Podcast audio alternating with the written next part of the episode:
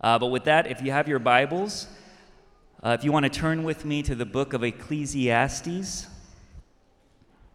we're looking at Ecclesiastes chapter 4, uh, just three verses, verses 4 to 6. Uh, if you can choose your translation, I'm going to be reading from the NIV.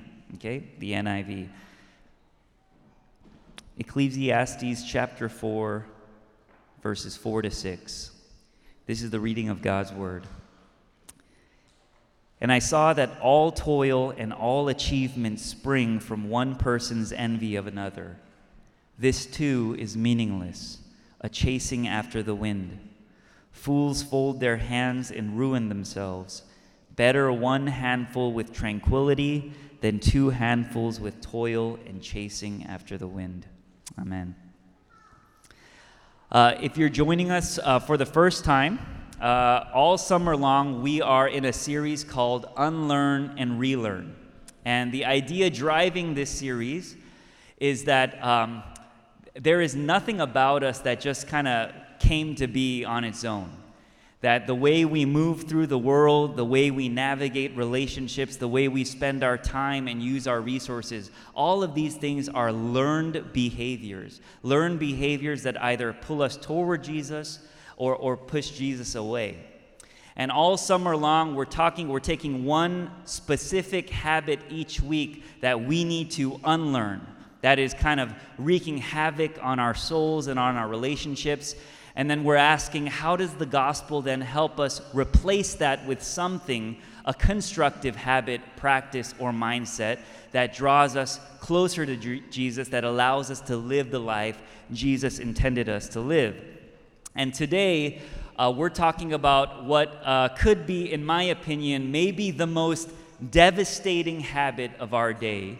And we're talking about the habit of comparison. Okay? It's a habit that is so natural to us that we don't even know we're doing it. And I would say, you know, all of us here, we are professional comparers. Okay, we, this is a, the habit and a skill that we've been honing, that we've been perfecting since the day we were born. Um, you know, I have two kids, uh, ages three and five, and already they come home and they say, Daddy, so and so has a really nice lunchbox, and it's nicer than my lunchbox. It's really big and roomy, it's got some side compartments for snacks. And I'm always like, well, you got a nice lunchbox too. But that afternoon, I'm on Amazon searching lunchboxes with side compartments uh, that are big, that can fit water bottles, right? And the scary thing is, even after you buy your kids that lunchbox, the very next day it's something else. So and so has this really nice toy. So and so had his birthday party at Disneyland. So and so has a swimming pool in her backyard and it never stops. And you would think this changes as we get older, but it actually gets worse. It's not about lunchboxes anymore, it's about houses, it's about cars, it's about jobs, it's about vacations, right? It's about spouses, it's about our kids. Uh, Andy Stanley, who's a pastor out in Atlanta, says everyone today is living in the land of Ur prettier, happier, richer, and my favorite, marrieder, right? And it's this idea that we, all of us, have this tendency to determine where we are based on where everyone else is. This tendency, tendency to use other people as the measuring stick by which we define our own lives. Everywhere we look, we're asking, What about me? If only I had more of this. If only I had their looks. If only I had their childhood. If only my kids were like their kids. Um, I can, I mean, just by looking around the room, I, I can tell many of us are Asian American, and this probably hits different for most of us because many of us grew, in, grew up in homes where we're used to our parents saying, Why can't you be like so and so? He got straight A's while working a part time job. Amazing kid. Right? And you think that that ends when you get older, but your parents are still saying, Man, did you hear about so and so? She's a doctor, bought her parents a house, lucky parents, right? And more than anything, all of life starts to become this endless cycle of comparison. And I promised that I would never do this to my own kids, but already, every time I see a three year old who knows how to read, I'm like, look at that three year old. He knows how to read already. I look over at my son. He's like, Daddy, is this seven? You know? And I'm like, come on, bro. Get it together. Right? And we don't just do it to our kids, we do it to ourselves. Right? All the time. We're constantly looking around, looking to the left and right, using other people to define our own lives. If I want to feel really bad about myself as a parent, all I need to do is get on Instagram and start looking for those videos of parents packing their kids' lunches in the morning. Right? They got the heart shaped vegetables. Uh, they, got, they cover all the basic food groups. They even like write the little message to their kids with the ketchup.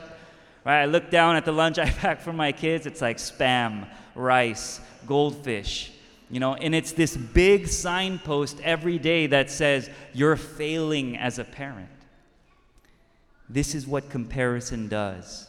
And it's a never ending cycle. And what we realize as we look at our text today is that this isn't a new problem. People have been struggling with comparison since the beginning of time. Okay, except back then, I mean, obviously it wasn't cars, it was probably like, that's a nice goat you got there, right? But uh, nevertheless, it's this constant tendency to determine where we are based on where other people are. Now, the book of Ecclesiastes is a book that falls into the genre of wisdom literature in the Bible.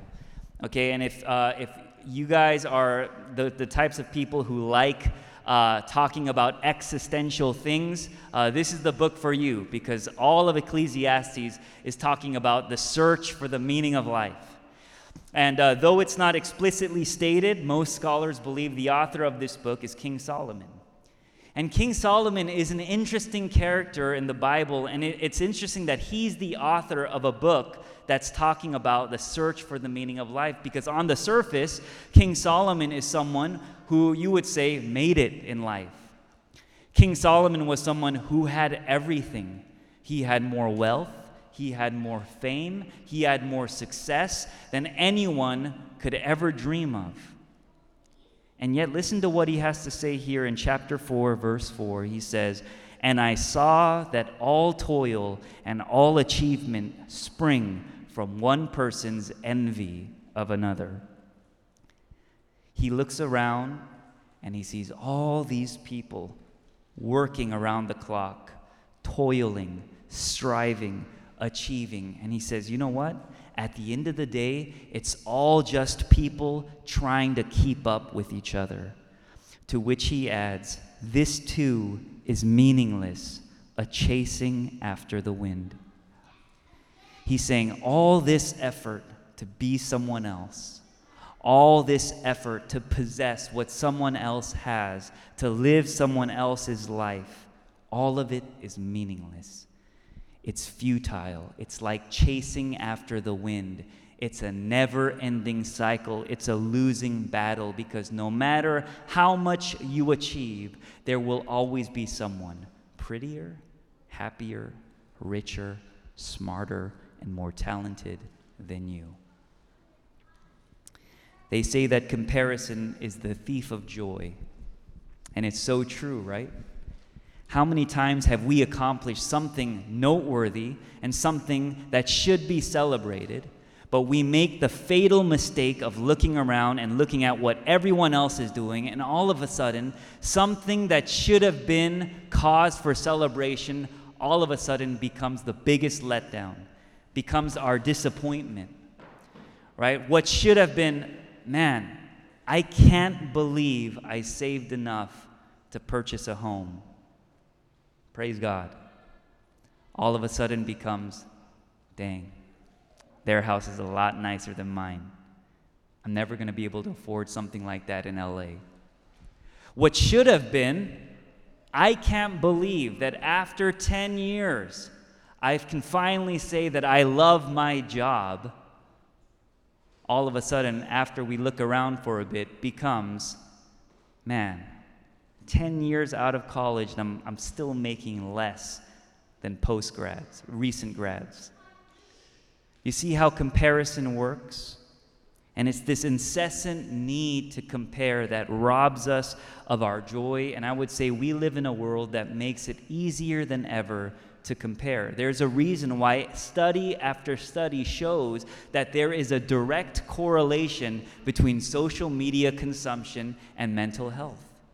How can you not become miserable when you are constantly comparing your ordinary, mundane life to the heavily filtered, heavily edited, heavily photoshopped realities of others? How can we not become miserable? When I was growing up, there was no social media. So the only person you had to beat was the person down the street. The only person you had to be better than was that one guy at church or that one girl at school. Now you have to be better than everyone in the world. You have to be better than celebrities, right? We live in a culture that makes it so easy to do that. And I would say that even chasing that one person was exhausting. It stressed me out. It was giving me anxiety. I can't imagine how it must feel for people growing up with social media now. You know, sometimes I think about this, you know, like, I don't think I would have ever started playing music if I grew up in this era.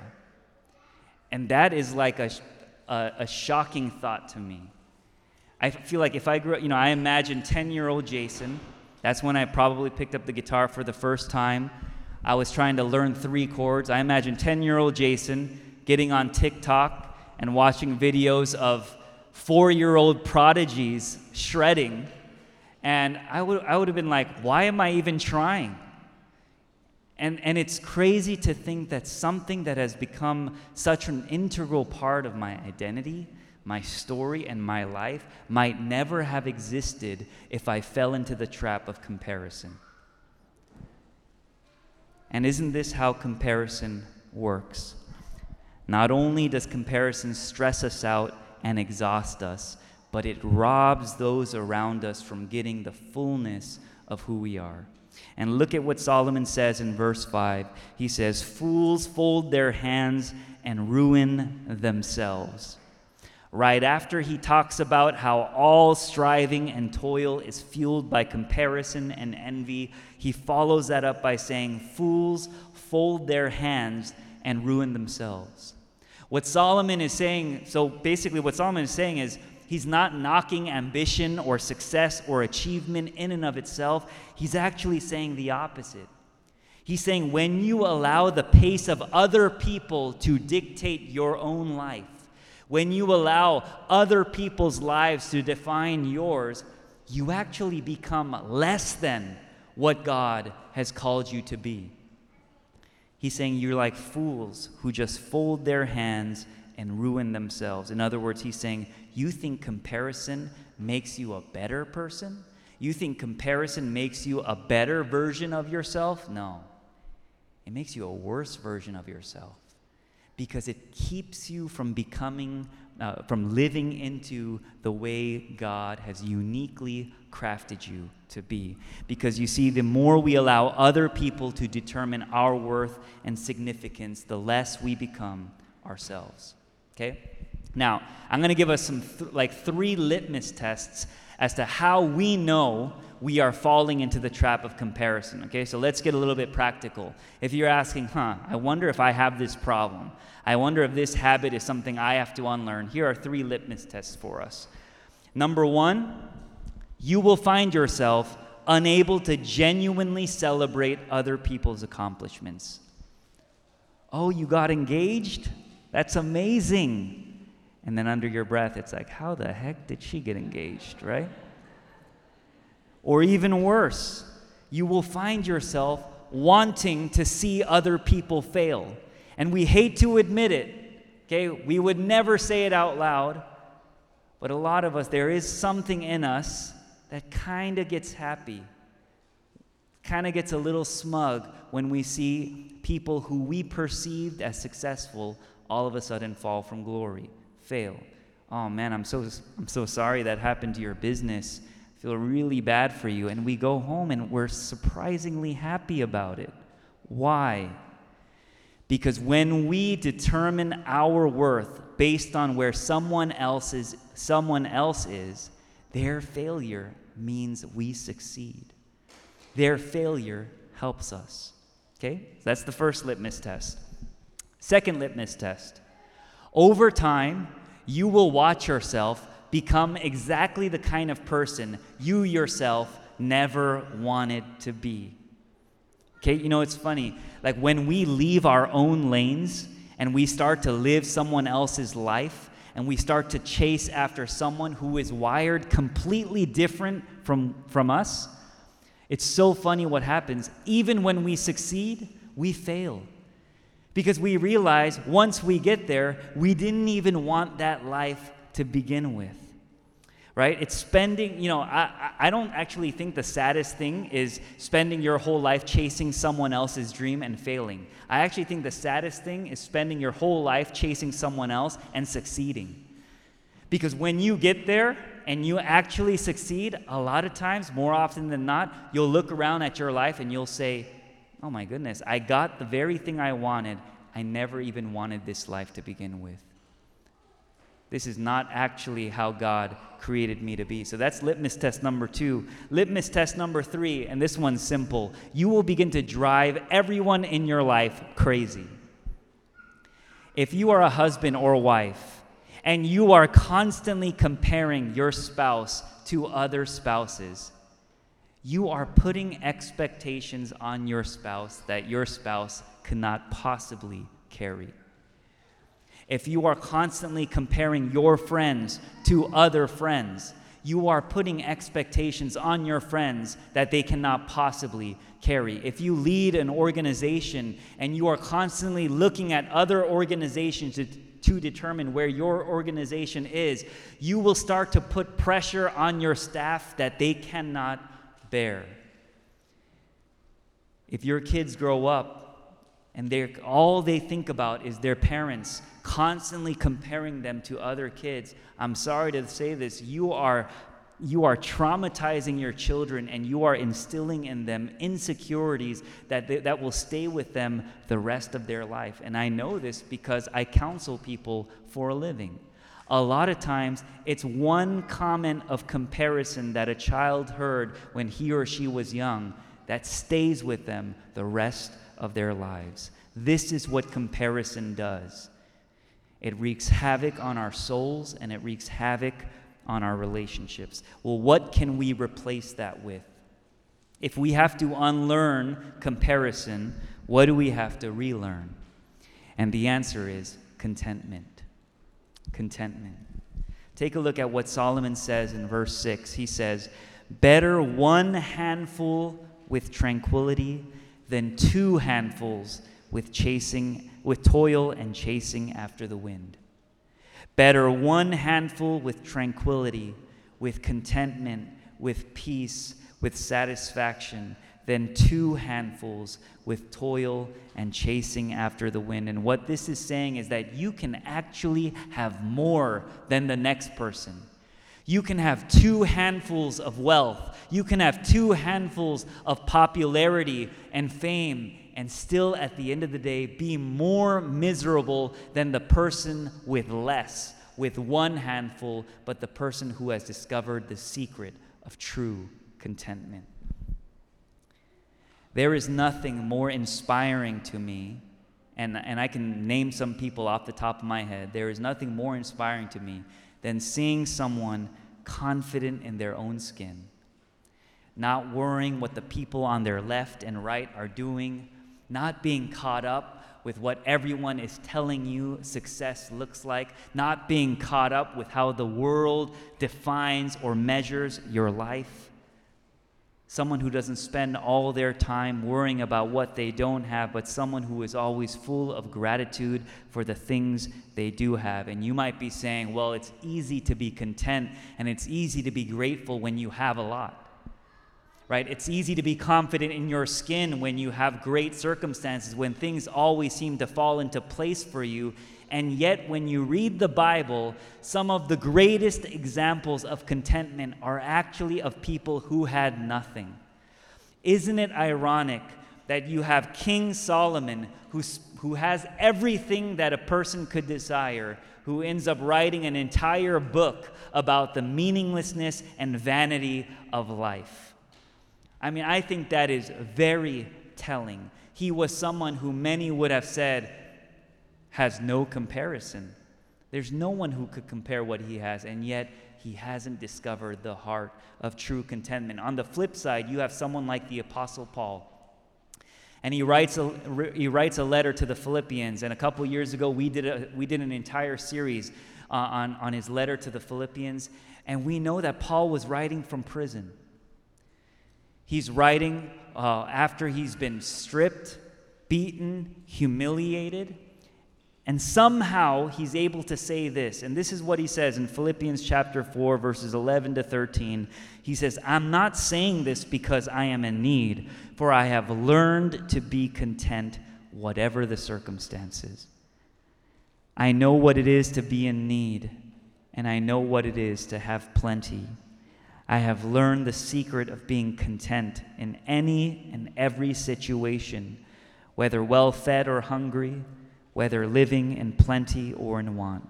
I can do all this through him who gives me strength. I have learned the secret of being content. Paul's circumstances did not make him content.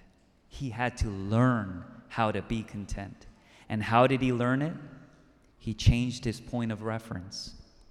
He stopped looking around at everyone around him and he started looking up.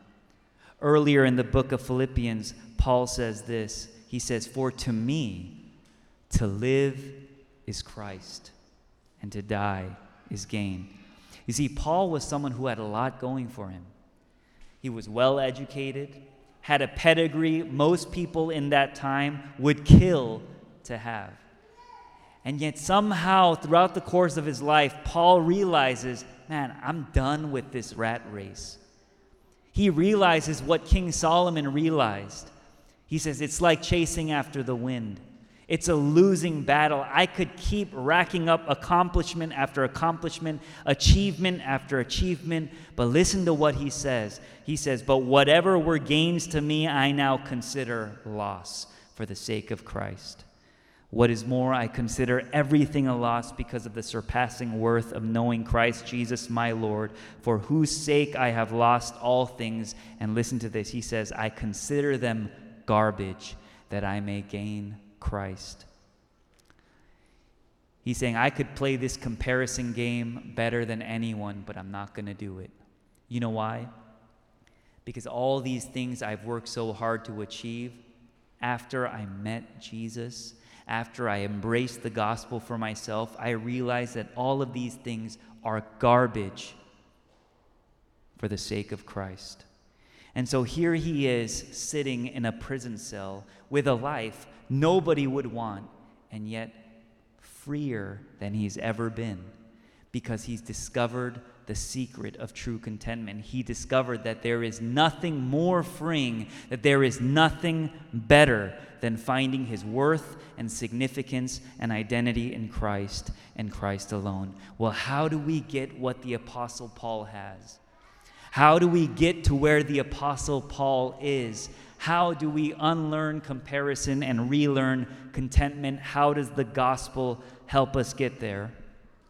And let me say this really, at the heart of comparison is the belief that your life is not intrinsically valuable.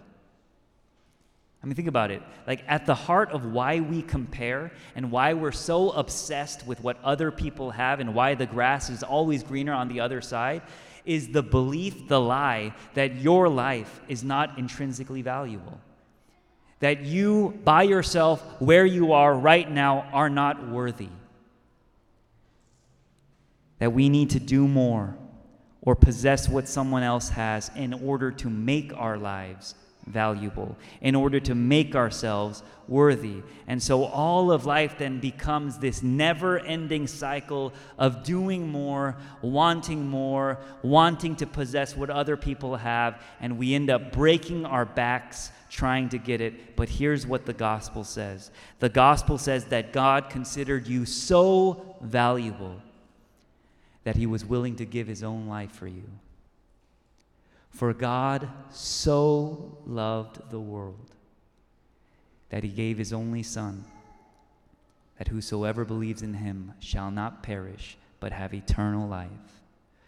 For God so loved the world. God says, You think you're not valuable? You think that person over there is more valuable than you are? You are so precious to me that I will give my own life so that you would know just how precious you are. Why are you striving and toiling and achieving, trying to be someone you don't need to be? You are fearfully and wonderfully made. Stop comparing yourself to other people. You were created and redeemed for a specific purpose. Don't settle for less by becoming someone you were never created to be. You have nothing left to prove, you have nothing left to possess. You're my child, and everything I have is yours. Friends, comparison is the biggest distraction to the things God has called us to do and the people God has called us to love. And let me just close with this. My hope is that when you leave this place, Every time you face that temptation, every time you start to hear that little voice that says, What about me? I wish I had more of. I think I need to do more to be loved and accepted. My hope and prayer is that you, that you would remember that in Christ you are enough. You are who Christ says you are, and that is loved precious, valuable. And so, my hope is that we would leave and not feel like we have to live in the land of Ur anymore. That we would stop striving, running, toiling, achieving. That we would know that everything our heart could ever desire has already been secured for us by Jesus on the cross. Let's pray.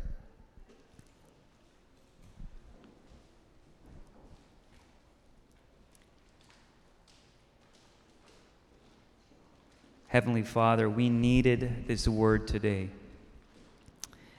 Um, I suspect that for so many of my brothers and sisters in here, uh, just this tendency, this, this incessant need to compare ourselves to others, to compare our lives to others, has only gotten worse, especially during a pandemic where we were confined to our homes uh, to our phones, uh, to our devices, where every waking moment of the day, our feeds were bombarded by people's lives who we perceived to be richer, happier, w- more well off than ours. And God, I pray that in this moment, you would allow the gospel to wash over us that for anyone in this room that feels like they aren't enough, that there's something better out there that they need to do or achieve to make themselves more valuable or more precious, I pray that they would know today that who they are is enough. That we were so loved, that we were so valuable, that it was worth your life. And so, God, I pray that that, would, that message would sink deep within our souls, that it would fill us with a sense of gratitude, that even when our circumstances aren't ideal, even when we haven't maybe achieved all the things we want to, even when we haven't fulfilled all of our ambitions, we can sit like the Apostle Paul and say, I have learned the secret of contentment, that for to me, To live is Christ, and to die is gain. May that be the cry of our hearts this morning. We thank you for this word. We thank you for this church. We love you. We give you all the praise, honor, and glory. In your Son's precious name we pray. Amen.